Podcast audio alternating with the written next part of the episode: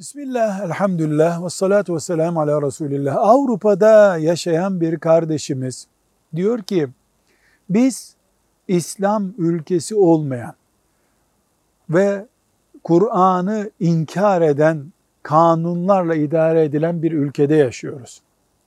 Elimize fırsat geçtiğinde biz bu ülkede bir şeyi almış olsak, hırsızlık yapmış, günaha girmiş olur muyuz?